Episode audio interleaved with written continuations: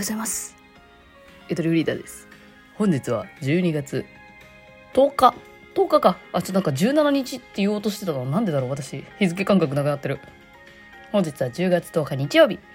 日朝ってやつ。来年まで毎日朝8時半更新だったらいいなの、ゆとばずアドベントラジオのお時間です。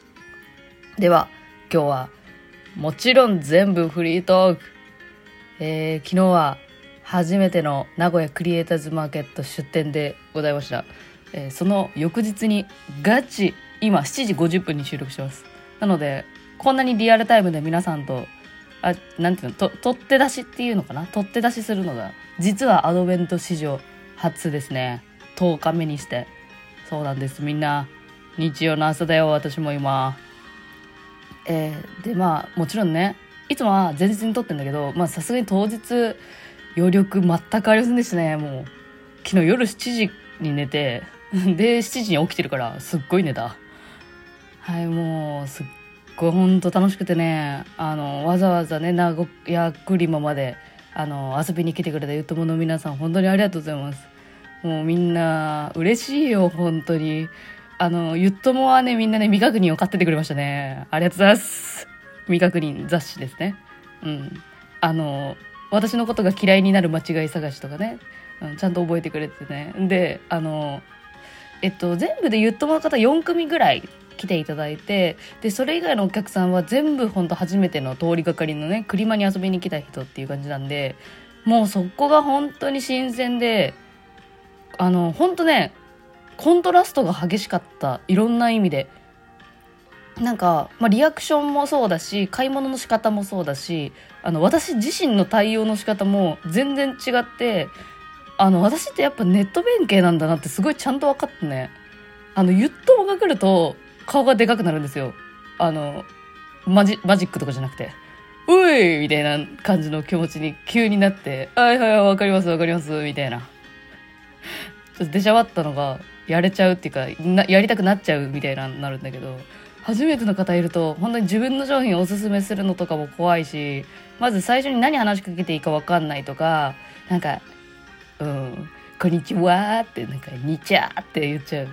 よかったら見ててくださいみたいなさもう高校卒業して初めてのアパレル店員時代を思い出す。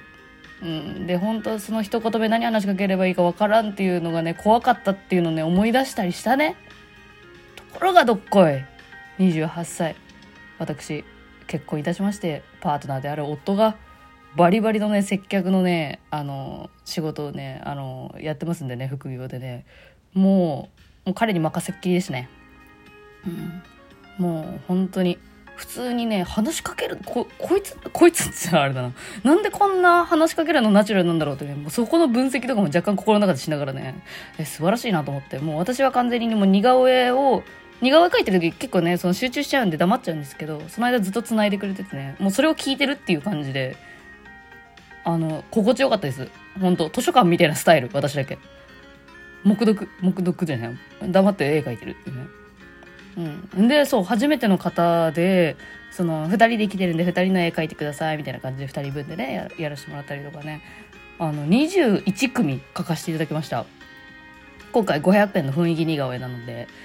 すごい嬉しかったですね。でさあの話したいことたくさんあるんだけどとりあえず翌日の感覚で、ね、ざっくばらに全体の話をしていくとえっと似顔絵でまあ、やっぱお友達で来る女友達同士とかあ男友達なんか久しぶりの同窓会ですウェイみたいな感じの人とかえっ、とまああとご家族だね、うん、ご家族がやっぱ多いかな。ファミリー。赤ちゃん連れの方もいるし普通に中高生ぐらいだったらお子さん連れの方もいたし。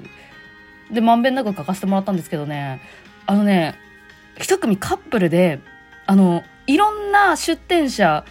まあ、名古屋クリマは東海最大級のねイベントなんでねめっちゃ出店者数多いんですけど他にもねもちろん似顔絵やられてる方ってたくさんいるんですよ。似顔絵村があるんですね。で私ももうそこにこそっとまあ誰とも仲良くないですけどその村にこそっと入ってるわけですがその村を全部ね制覇しようとしてるカップルがいて似顔絵だけをやりに回ってるっていうやり方をなんかやられてる方がいてねそれ面白そうと思ってさだからいろんな画風で自分たちの2人の絵をこう集めてなんかあこの人はこういう解釈で私たちのこと描くんだねじゃないけどさまあどんな会話するか知らんよすごい本当に感じのいいカップルでさ、うん、書いても可愛いって、みんな言ってくれる本当にさ、私ほんまかって思いながらね、書いてたから途中から。いや、わかんない。でもやっぱああいう対面だからさ、社会が生まれてんのかね、褒めてくれてさ、自分に自信持ってよって話だけど、いや、でも持ったね、最終的には。あ、私描いても可愛い、あ、か、私が可愛いじゃん。私の絵買って可愛いって言ってもらえるんだ、みたいなさ。まあ、やっぱ注文していただいてる方はね、絵を見て来てくれてるからっていうのはあるけど。もうすごい嬉しかった。充実してた。楽しかった。ほんで、そう。今回さ、特徴的なのがさ、まあ、オリジナルタロット、ユトフルベータを、えー、販売してるんですが、昨日から始まりました。たんですが、それも本当にね、あの、まあ、お高いんですよ。ここで発表しますけど、5500円します。えっと、タロット78枚、全部書き下ろし、プラス、えー、解説書、早見表と、タロットの意味ね、遊び方、あと簡単な、の紙が1枚入ってるのと、あと巾着付きですね。朝、朝でできた巾着で、シルクスクリーンで、あの、ロゴ入れましたけど、えっ、ー、と、まあ、ちょっと手がかかってますね。時間とね。時間手がかかってるんで、もう実質ただみたいなもんですよ、5500円は。と思って出してますけど、あそうごめんなさい、嘘です。ちゃんとこちらに利益残るように、ね、そう、いろいろ携わってもらったね。まあ、夫ですけど、夫と私だけないけども。ちゃんと結果できる、で残るのがまあ5500円という。えー、話が長くなった宣伝しようとしたら、やらしいな、本当で、それが、そう、面白かったんですよ。それを置いといたら、サンプルでね、あの、78枚、あの、触って遊んでいただけますって感じで、机の一角で、あの、なんていうんですか、話し飼いにしてたんですけど、そう、似顔絵描いてる時に、私全然その、黙ってこっち見つめ合わなくても全然描けるんで、あの、雰囲気似顔絵だからね。だから横側でも全然問題ないんで、こっちが見るのは。あの、タロットで遊んでてもらっていいですよ、みたいな感じで、タロット遊んでる間に絵が出来上がるみたいな形でちょっとやらせてもらったんですけどね。その時にそう、タロットをやって、ペラってめくって、ああ、なんかワーママって出てきた、みたいな。ウケる、みたいな。これってどういう意味なんですか？みたいな感じで話流れて、で、まあ夫が早見表を見ながら、これこうですね、みたいな話して、そう。タロットね、ほんと大事なのが、なんか、悩んでることの答えを探すというよりも、その答えのきっかけになりそうなカードがペラッと出てきて、それのカードの解釈を自分がどう感じるかっていうところが、すごい大事というか、そこが振り返りであり、内政であり、ちょっと瞑想でありというか、ちょっとあれですね、その、占いって聞くとやっぱね、そのきな臭いイメージがあるのかね、タロットっていう言葉とかもね、その、タロットって聞いた瞬間に、あ、いいですみたいな感じになられる方も多いんで、すごい難しいんだけど、今回私が作ったのは、もう本当に日常に溢れる人とか、まあ、まあ私の画風とかで、そこのね、あのイメージを払拭したいっていうカードなんでね、そこ飛び越えてね単純にこう遊んでくれる人がいたりとか。で面白いのがそうだ。面白いのがって言い過ぎて逆に面白くなくなってそうだ。で面白いのがさそのペラってめくってでも自分自身で引いてもらうんでこっちは占ってるわけじゃないんですよね。カード出してるだけだから。で解説読んであげるみたいな。でそれを言うとあ確かにそういえばうちの今ガスコンロ壊れててみたいな話をねしてくれて。そう。お客さんの方から能動的にタロットカードの解釈に合わせに来てくれるっていう、なんか面白い現象が起きてたんですよ。でさ、こういうイベントってさ、やっぱさ、その商品を見に来るから、まあ、商品を通して、まあ、今回も商品を通して話してることにはなるんだけどさ、タロットっていう性質上、その人の悩みとかも聞けるんですよね。初対面なのにもかかわらず。なんかすごい飛び越えてません？これってでも関係性をかなり。